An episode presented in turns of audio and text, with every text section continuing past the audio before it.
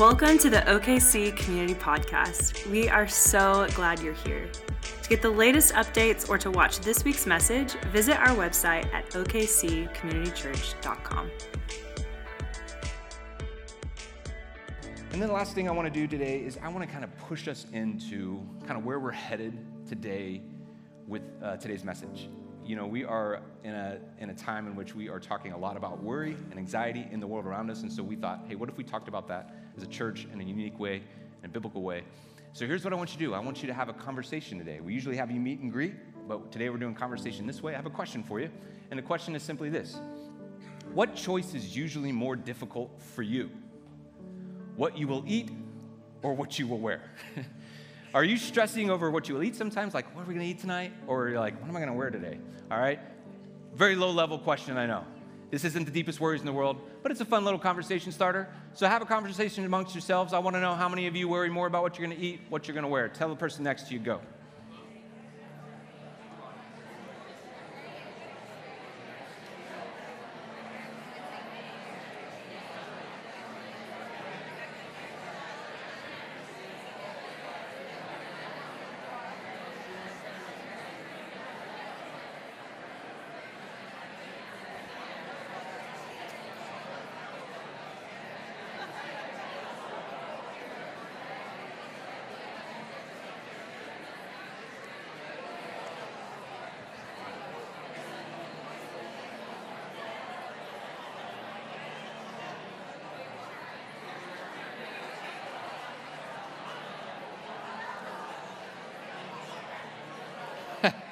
Okay.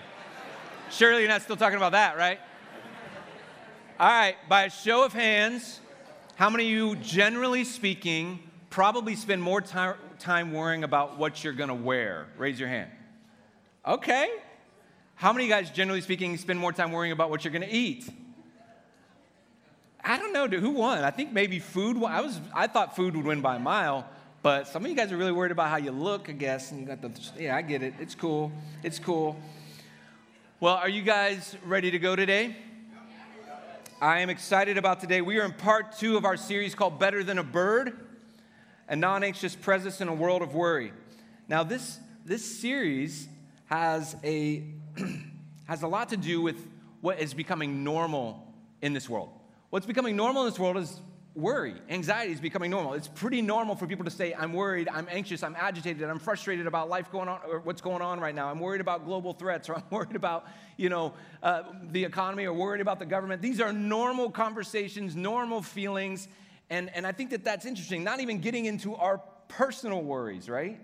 I'm worried about health, or I'm worried about my kids, or I'm worried about my job that I have, or the one that I want.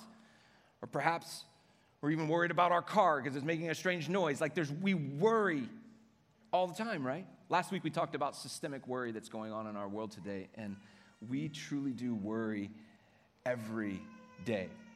So we're going to read this though from Matthew 6. Matthew 6 is our key passage for this entire series this month. And, and, and this, Jesus says some really, really powerful words. We're familiar with them, but he says, Do not worry about your life, what you will eat, or about your body and what you will wear. All of us rose, rose our hand on one of those, by the way. Is not life more than food, or the body more than clothes? Look at the birds of the air. They do not sow or reap or store away in barns, and yet your heavenly Father feeds them. Are you not much more valuable than they? All right, look at your neighbor right now and just say to them, real quick, like you said last week, with all sincerity, you're better than a bird. Can any one of you, it says this, can any one of you, by worrying, add a single hour to your life? Now, it may seem, it may seem silly to say this reminder that you're better than a bird. But Jesus is using actually a pretty brilliant tactic here. He's using a very familiar illustration. Everybody that he was talking to was familiar with the birds of the air. He says, Look at the birds. Don't you understand that God takes care of them? And if he takes care of them, don't you think he's going to take care of you? He takes care of all creation, by the way. Don't you think he's going to take care of you? Because this is a pretty obvious statement. You're better than a bird. You're more valuable than a bird. This is like me looking at my kids, right? looking at my kids and saying, I want you to notice out in the driveway my Ford Explorer. I take care of my Ford Explorer. I wash it. I, I feed it with gas. I oil its joints. I do. I take care of it. I change its tires. I take care of my Ford Explorer. But I want you to know something. You're more valuable than a Ford Explorer, right? Like you're more valuable than a car. And, and Jesus, Jesus is saying, like, this is silly. But I have to tell you because you act like you're not more valuable than that. You act like that you should worry about the things that God is taking care of. You act like you're not as valuable as a car or as a bird or anything in creation, but you are more valuable because you are a precious child of God. And so this is this is like this really simple illustration, but something that we all need to hear. We all need to hear it.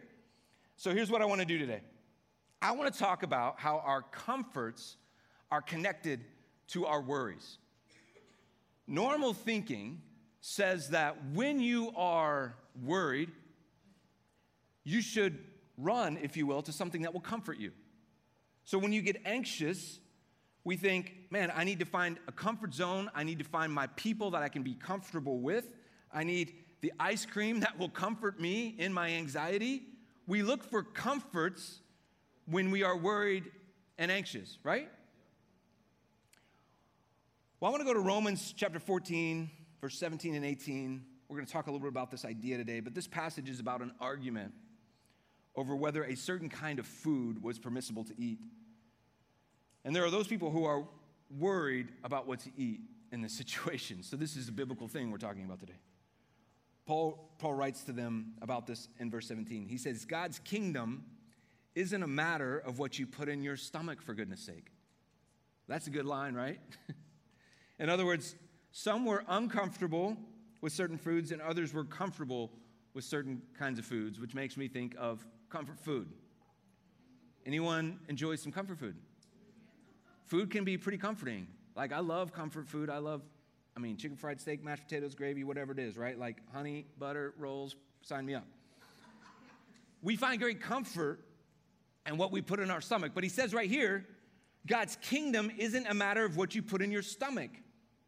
For goodness sake, it is what God does with your life as he sets it right, puts it together, and completes it with joy. Man, that's a powerful word for those of you who have accepted Christ, for those of you who know Jesus as your Savior, this is what God has done for you. He has set your life right. You understand that? He has, he has, he has completed your life with joy. It's like joy was like the cherry on top of your life. This is what Jesus has done. And he says, he goes on in the next verse, your task is to single mindedly serve Christ. Do that, and you'll kill two birds with one stone. talking about birds again. You're better than two birds. You'll kill two birds with one stone, pleasing God above and proving your worth to the people around you. In other words, when you single mindedly serve Christ, you will honor God and you will serve people. Two birds, one stone. What he's saying, that's the title of today's message. Two birds, one stone.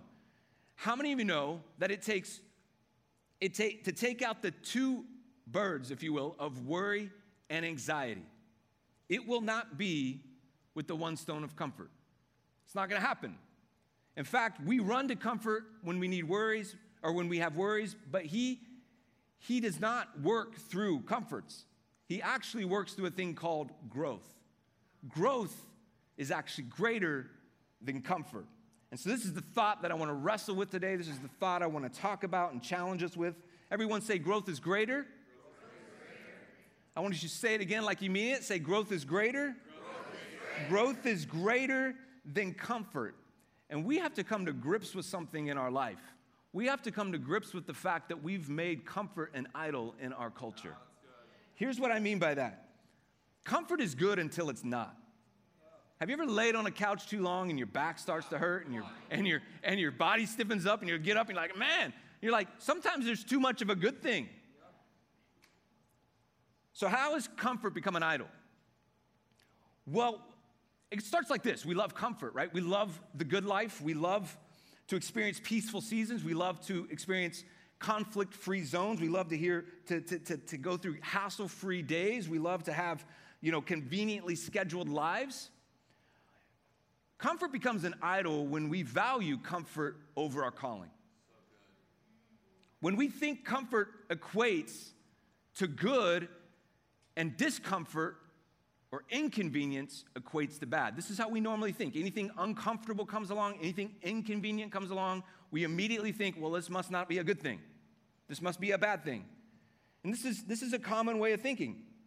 So we work hard in life to avoid discomfort. We worked hard to, to push inconvenience out of our life because we really want convenient, comfortable lives. This is what we seek and this is what we chase after. Some of us hate the feeling of being inconvenienced. Someone breaks into your carefully protected iCal, your calendar of the day, and they give you a, dis- a, a, an unexpected 30 minute interruption. You are very, very inconvenienced by this. Some of us feel that way. Some of us aren't there, but some of us are. And in today's church and in today's world, we believe that, well, God, ultimately, what He's wanting to do with us is He's wanting to give us the good life. He wants to give us the good life. Everything should be good, everything should feel good. Everyone say good life? good life? Everyone knows what the good life is, right? Where God makes everything better, everything's easier, everything's more blessed. It's, it's so blessed, it's blessed, right? It's, it's, it's like life at its best. I never want, just so you know, I felt the, the need to say this today, but I never want to preach how to have a better life here. I never want you to think that's what we're doing here. This is not a self help, live the best life church. This is a follow Christ church. And I know that's like really easy to rah rah, but I mean this really wholeheartedly. Because following Jesus is not always easy, it's not always convenient, in fact, it's, it's oftentimes really hard, very difficult, very lonely to follow Jesus in this world. And we try and position it as Jesus makes everything better. He makes everything the good life because we've thought the good life means more comfort and more convenience. But the good life doesn't always mean that. The good life is full of the Spirit. The good life is full of God's presence. The good life is full of something else that the world doesn't know anything about. And so when we think that it's about making our, our lives more convenient, we have done, guess what we've done? We've made it an idol. We've made it an idol when we think comfort is more important than our calling. And Jesus never demonstrates a comfortable life, by the way. Never. Never one time. You got to think about it. Jesus came down from the comforts of his the presence of his heavenly Father. He leaves heaven, comes into a broken, messed up, sin filled, messy world. He humbles himself to the point of showing others, hey, this is what it means to love others instead of yourself, all the way to the cross. He humbles himself in such a way that he, he lays down what he was able to do. He could have had anything he wanted, and he chose a life of discomfort during his time here to show us a way of life all the way down to the most basic of needs. He says in Matthew 8, verse 20, he says, Hey, you know what the foxes? They have holes, the birds, they have, they have nests, but the Son of Man, me, I have nowhere to even lay my head. He doesn't even have a place to sleep. He, he says, Listen, listen, I know that, that you guys are after money. He said, But I want you to follow in my ways. He sends out his disciples. He says, Do like I do. He says, Don't take a bag, don't take a shirt, don't take any, don't, pay, don't take anything extra with you on your journey as you go and share the gospel. He doesn't even have material goods. He was willing to be so uncomfortable that he invited one of these people along with him that was going to betray him, and he knew that he was going to betray him, yet he was willing to be uncomfortable in the place of saying, even in relationships, I'm willing to be uncomfortable. He puts the interests of others before himself. Matthew chapter 20 says, The Son of Man came not to be served, but to serve. Jesus was such an example of living uncomfortably to demonstrate how we ought to live. Does that mean we're supposed to be uncomfortable all the time?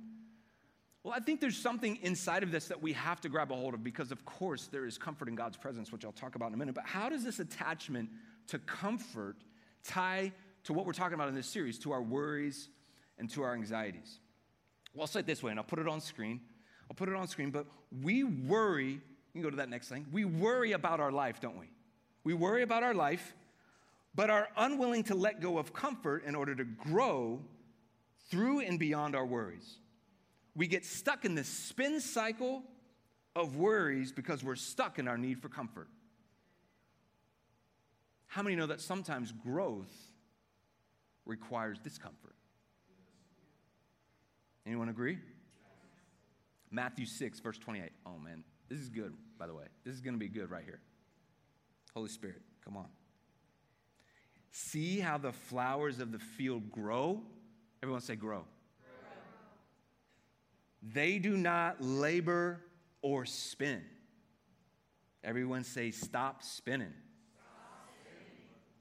Stop not like you said, stop sinning. That works too. that works too.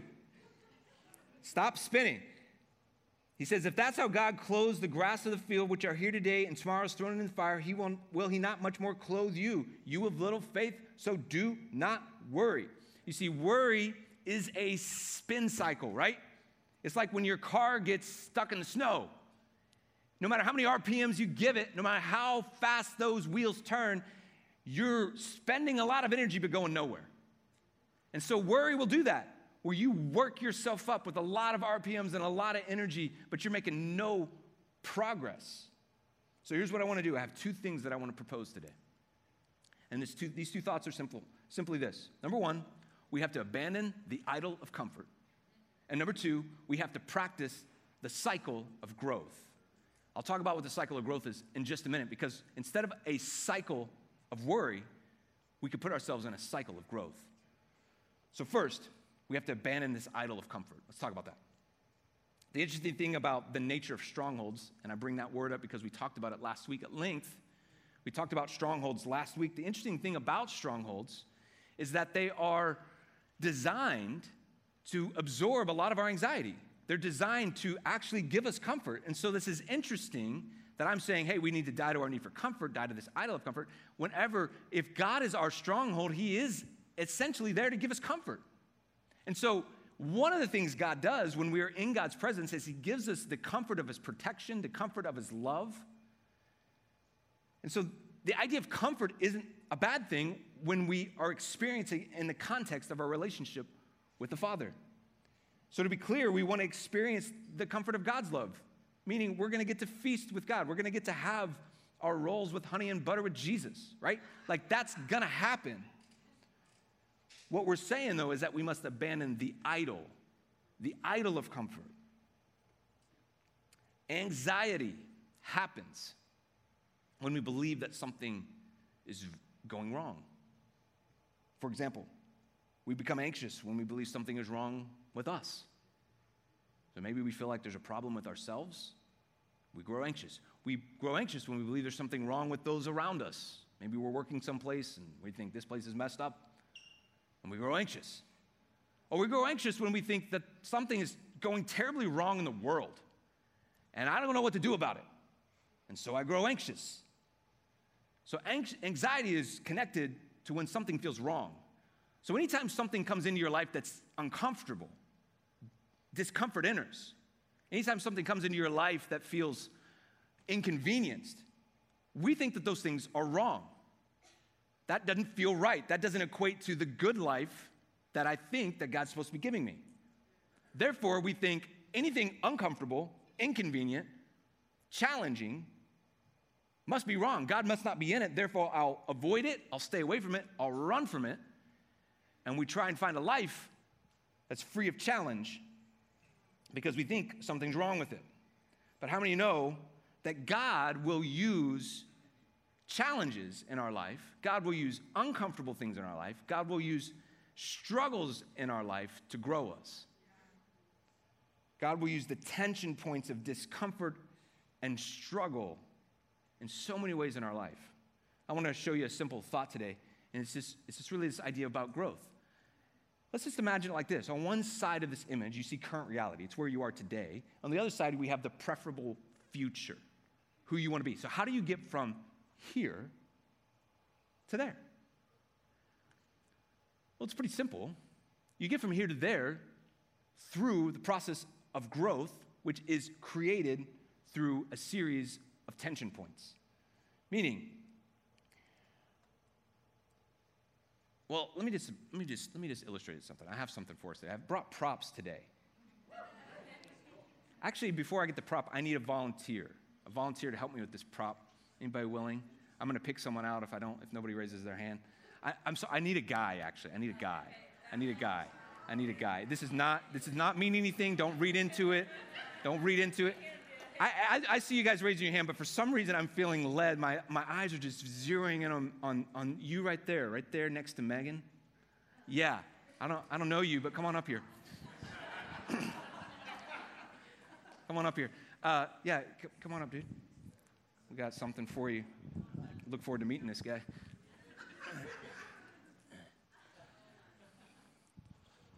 Hey, what's up, man? What's your name? Matt. Yeah. You new? You new here? Are you new here? Been here a few times. Been here a few times. Welcome, welcome. For um, uh, this is this is uh, these are called dumbbells. This is a weight. They're 10 pounds each here. I want you to do something for me. Um, you look like a pretty strong guy. Nope. Uh, why don't you hold that out? Yeah. And then, you know, hold that out. Yeah. How long do you think you could um, hold that out like that? About 15 seconds. 15. Can I get a different guy? I was planning on this message going 40 minutes, and I don't know what I'm going to do now in 15 seconds. No, uh, so let me just ask you a question. How's it feeling? Heavy. Uh, okay, cool. It's only three pounds. Um, no, I was kidding. They're, t- they're 10 pounds. They're 10, 10 pounds. Uh, so let me, just, let me just ask you, like, if you worked out every day with these and you did, like, bicep curls, right? And you did it every day for the next month, do you think you get stronger? Yes. Do you think you could hold it longer than 15 seconds in a month from now? Yes. And, and so the point in this is pretty simple, right? Like, this is a very basic thing that because you created consistent tension in your muscles, your current reality versus your preferable future, which you're hoping to become stronger, you're gonna change and you're gonna, you're gonna get stronger, right? This is pretty simple. You're, are you, what do you do, by the way? I'm actually a coach. You're a coach. Huh. You would think you could hold this longer than 15 seconds then. I'm, I'm shaking pretty bad right You're shaking? Yeah. Okay, this is good. How long can we just idle here with him, guys? You know, this could be fun. I, I felt like the Spirit led me to you. What was your name again? Matt, This is so good. Me and Matt are gonna maybe do something later. can hang I out. put these down now? Uh, I mean, I, all right. So let me ask you a different. Let me ask you a different question. Let me ask you a different question. So if if you worked out with this today and then you worked out with it in a month from now, would you get stronger? You know- Cons- this man is like he read my notes. So here's the thing. So because you lack consistency in putting tension, you actually have no growth engine in place to actually get to your preferable future. You see, this is the difference between trying hard and training hard, right? Some of us really try in our faith, and some of us train. Um, Matt, I think you've pretty much done all that you can do for me today. I'm gonna start working out more. Hey, leave the weights over there. I'm to use those later. I've been using those for a long time. You can tell. Um, thank you, Matt. Give it up for Matt.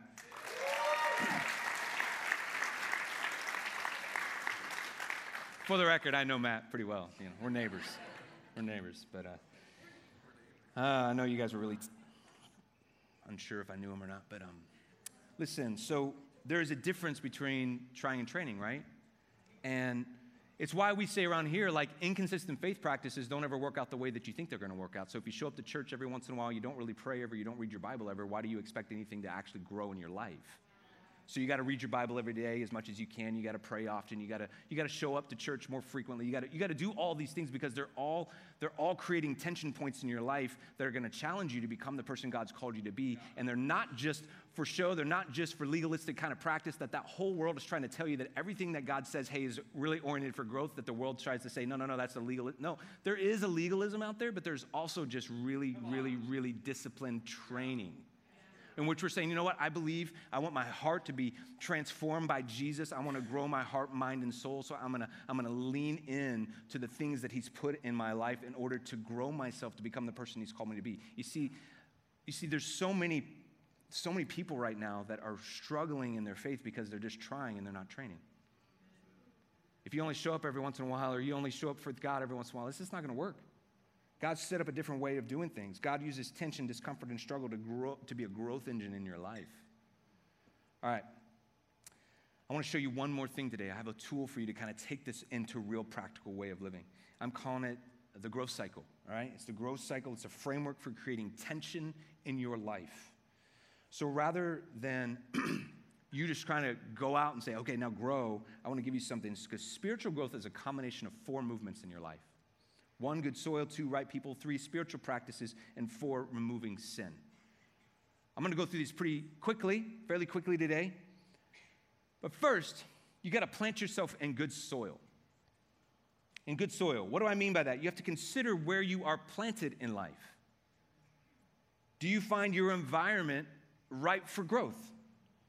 And I'm talking about holistic growth growth as a person, as a human being, but also growth as a follower of Jesus. And if you don't know Jesus, if you aren't a follower of Jesus, are you in an environment where you can learn about him? And only you can really answer this question about the soil you're in. Because this obviously can connect to your career, this can connect to a church, this can connect to your home, to the city you're in, to the it's it's where you're planting, where you're trying to sink roots. Because if you're not in good soil, you're not going to grow. Have you guys ever tried to grow in bad soil? Tried to plant yourself in bad soil. It didn't really work, right? You get soiled in bad soil, right? That's what happens. It gets all over you. Bad soil is where zero encouragement exists. Bad soil is where life gets sucked out of you every day and you end up empty and depleted and fatigued and worn out. You have to find good soil where you can be ripe for growth. I'm going to read a scripture that uh, Jesus talks about this idea of good soil. Matthew 13, he says, A farmer went out to sow his seed. As he was scattering the seed, some fell along the path, and the birds, those birds, they came and ate it up. Some fell on rocky places where, did it, where it did not have much soil. It sprang up quickly, but because the soil was shallow, when the same sun came up, the plants were scorched, and they withered because they had no root. Other seed fell among the thorns, which grew up and choked the plants. Still, other seed fell on good soil. Everyone say good soil. Where it produced a crop, 160 or 30 times what was sown. Whoever has ears, let them hear. By the way, good soil doesn't always mean easy breezy, right? Good soil, there's some seeds that grow in harsh conditions. There are some things that grow in desert places. There are some things that grow in, in, in hard to grow places, but there are times which you need to be by the stream, that you need to be in the lush garden. You can only answer this question Are you in good soil? Are you in good soil? Number two, right people. Right people. What I mean by that is, do you have people in your life that are growth oriented people? Do you have people in your life that care about your growth? They may even challenge you. They may even, they may even hold you accountable to a way of life. They may inspire you to grow in your relationship, not only with others, but if you're a follower of Jesus, in your relationship with Christ. If your people in your life are more about easygoing formulas. I'm going to go back to a verse that I think is, is, is so good for us. Can you go back to this one? Matthew 7 13. The market is flooded with surefire, easygoing formulas for a successful life that can be practiced in your spare time. That's the good life, right? Don't fall for that stuff, even though the crowds of people do. How many of you guys know that crowds are a lot of people? Yeah. The crowds are falling for this. The way to life to God, the true good life, the life to the full, the life that is full of the Spirit, is vigorous and requires our total attention. So that vigorous way of life does not sound comfortable, does it? It's the broad, but the broad path, the way to, if, you will, I mean, this broad path, the, the way of the crowds. This is what the church is focused on, saying, how do we help people get off that path and onto the ways of Jesus?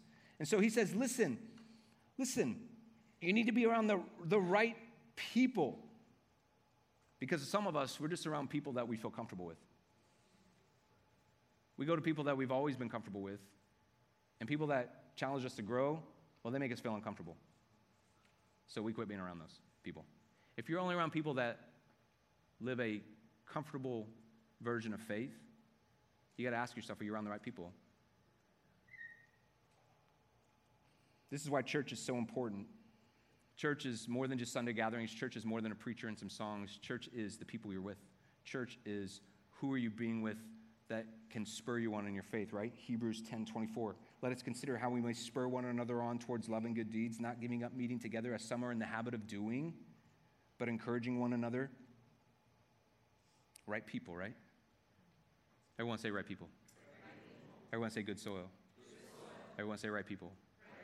Number three, spiritual practices are another way of creating tension in your life. Disciplines never feel convenient, do they? But I love the words of Paul in 1 Corinthians 9. He says this He says, I discipline my body. I love there's another version of this that says, I beat my body and I make it my slave. That's the sticker you need to put on those dumbbells, Matt. I beat my body. I beat my body and make it my slave, right? That's like, I love that imagery, right? I discipline myself.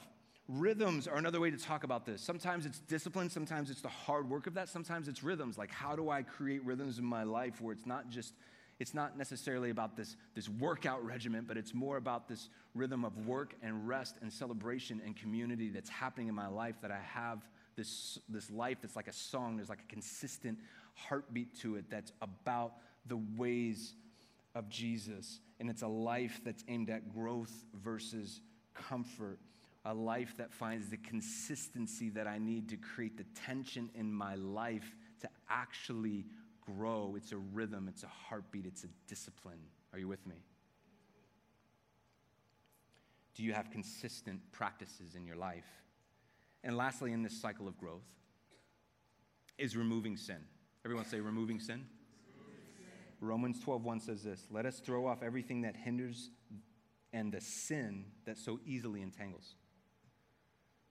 You know, we really can't minimize this one. We can't minimize the necessary work of removing sin in our life. The truth is that the world has become very comfortable with a lot of sin. There's a lot of versions of sin that they're uncomfortable with. But there's a whole category of sin that the world is pretty comfortable with. There's a whole category of it. It's like, hey, you know, do your thing. But I just want you to know, like, the way to righteousness, if you will, will demand that you live in discomfort to the ways of the world. Because here's the thing it's unavoidable. You can't secretly be righteous. Doesn't, it doesn't happen because holiness stands out. It's like a light in the darkness because you're living a different way of life. And so when you're removing sin and you're actively removing sin and you're not comfortable with the things that the world is comfortable with, and you're saying, I'm not, I'm not comfortable living that way, well, guess what? You have to abstain from certain behaviors. You'll have to abstain from certain types of entertainment, certain activities. On the weekends, you'll have to quit things like sexual immorality or, or, or drunkenness or anger or bitterness or lying or gossip or all other types of sin that the Bible talks about. You're going to have to rid those things from your life. You have to remove them from your life. Otherwise, you're just going to try and you're going to fall a victim to just falling back into a comfort place where you say, I don't want to be uncomfortable in my life with God. I want to be comfortable by being accepted by the people around me instead of approved by my Father in heaven. The removal of sin is positioned fourth in this growth cycle, but I want you to know it's not prioritized fourth. It's incredibly important. The gospel of Jesus, the good news of Jesus, is all about our salvation from the way and a life of sin. The sin is what separates us from God. Sin is where the whole problem comes in. Sin and the darkness and the, and the brokenness and the, and the weight of sin is what even makes worry and anxiety present in our life. It's also the seed of brokenness and hatred. Sin is anything that is contrary to the good, pure, and loving way of God in this world. And following Jesus is a journey of removing sin from our life and growing in Christ likeness. Want you to consider it like this way. I, I this week, this week I, uh, I taught my son Grayson how to mow the yard. I actually have some footage of this moment. I couldn't resist, and I couldn't resist sharing it. Sorry, dad move here. But I was I was teaching him, and here's the cool thing about this moment is like he wanted to know how to do it. I didn't have to say, hey, you know, it's time, son, for you to learn how to mow the yard. He was like, hey, I want to mow the yard. And how many know that growth is mostly about want to? And he wanted to. And so I tried to teach him how to line it up, you know, make sure you got the, the straight paths and, and, and, and showed him how to mow so where you get all the grass. But I'm just going to be honest with you. He, he, he didn't do amazing. he missed grass. He was all over the place. There was like mohawks all over the yard. Pun intended, mohawks. It's like, it's a pun on cone. um, some of you get that. Um, so he's missed grass everywhere, right? He missed it all, all over the place. And but when it got done, guess what I did? I went over to him and I was like, Bro, amazing. I'm so proud of you. You did incredible. Like, I cannot believe how good you did on your first time. You are amazing. I'm so proud of you. I'm so happy. Look how great this is. And he's like, Yeah, yeah. And I'm like, Here, here's what I'm gonna do. I want you to go get a drink. And I just need to do a few things that I always do every time. I just need to clean it up just a little bit more. But you did awesome. And he leaves. And then guess what I did? I went and cleaned up the yard. I, I took out the mohawks. I cleaned up the edges. I took out the weeds that he missed. Listen, this is what our Heavenly Father does to us. He's like, listen, I know you're in the growth cycle and I know you're only gonna get 80% done. Maybe you're only gonna get 50%. You're gonna get 80%, 50%, 40% of that sin removed from your life. But but guess what? I got good news for you. I'm gonna send Jesus, and Jesus is gonna finish the job.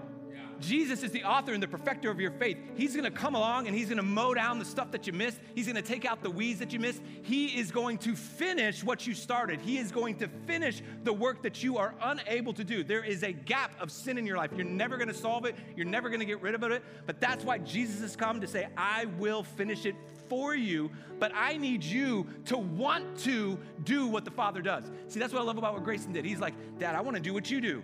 And that's all the Father's looking for. He's like, Do you want to do what I do? Do you want to grow in Christ's likeness? Because if you do, guess what? I'm going to let you do your thing. And I know it's not going to be perfect. I know you're not going to do everything just right. You're going to leave a lot left for me to do. But guess what? I'm going to look at you and say, You know what, kid? I'm so proud of you. So proud of you. Go get a drink. I got to do a little work to finish up. Man. The growth cycle is not a it, it's not an idea of saying you need to work harder, you need to push harder. It's not a striving attitude. It's an attitude to say, I want to do this. I want to grow. I want to allow God to work in my life. I want a transformation of my heart, mind, and soul. And I know to do that, I can't just try hard. I got to enter into a life that trains. I got to enter into a life that understands I will be uncomfortable at times. I will be inconvenienced at times, but I am going to I'm going to do what Paul says. I'm going to mark out that race. I'm going to beat my body, make it my slave. I'm not I'm going to discipline who I am to become everything God's called me to be. Mm. By the way, comfort will try and stop every one of those. Comfort will say, when you say, I need to get in the right soil, comfort will say, you know what? You just need to stay where you're at. It's a lot of work to change. Comfort will try and keep you to stop right there at the right people and say, you know what? You don't want to hurt anybody's feelings. Growth doesn't abandon people. Growth says, I love everybody in my life and I will continue to, but I'm going to make sure I have the right people in my life as well. Comfort will say, you know what? Spiritual practices, you've tried them before, they haven't done a lot for you, it's really hard, to stay on the couch. Comfort will say, you know, the removal of sin thing, you got to realize like there's some things that probably are good, but the world is all good with this stuff. You don't have to change your ways. Nobody seems to care. You see those people over there, they're doing this. Why does it matter? You don't have to clean your life up, and you cleaned it up enough. Comfort will stop you every way. And so then it's not a cycle, right? You see, you want this thing to be a flywheel where it's moving itself, but comfort will look to stop it every step of the way. So, who knew your worries are connected to your growth and that your growth is connected to your attachment for comfort? But growth, growth is greater than comfort. Amen?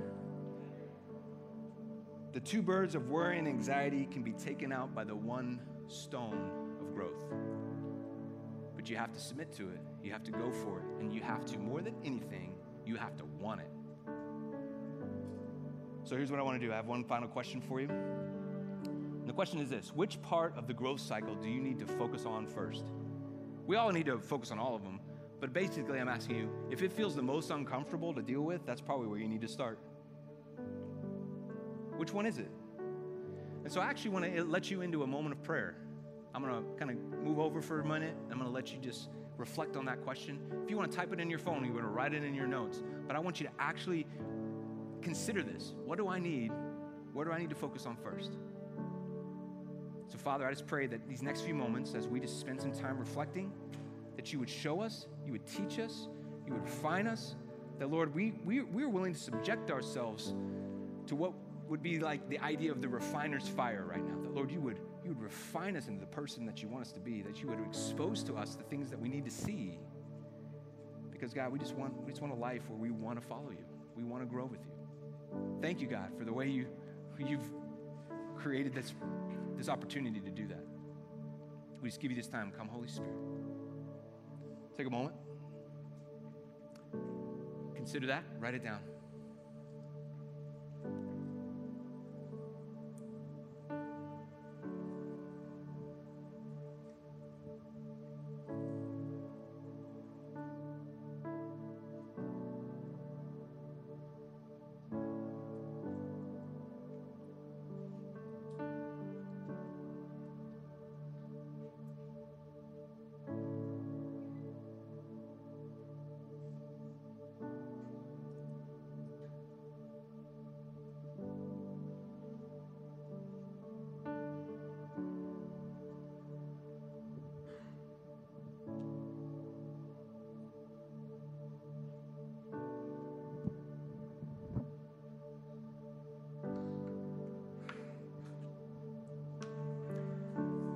Song, this altar's open, our prayer team's available.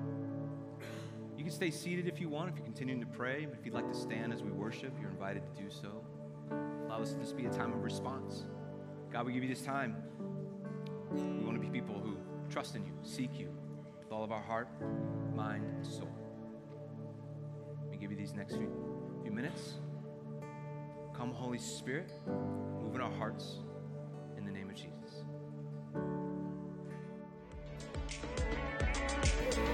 We hope you've enjoyed this week's message. If there's anything we can pray with you about, or if you have questions about God, we'd love to talk with you. Please visit our contact page at okccommunitychurch.com.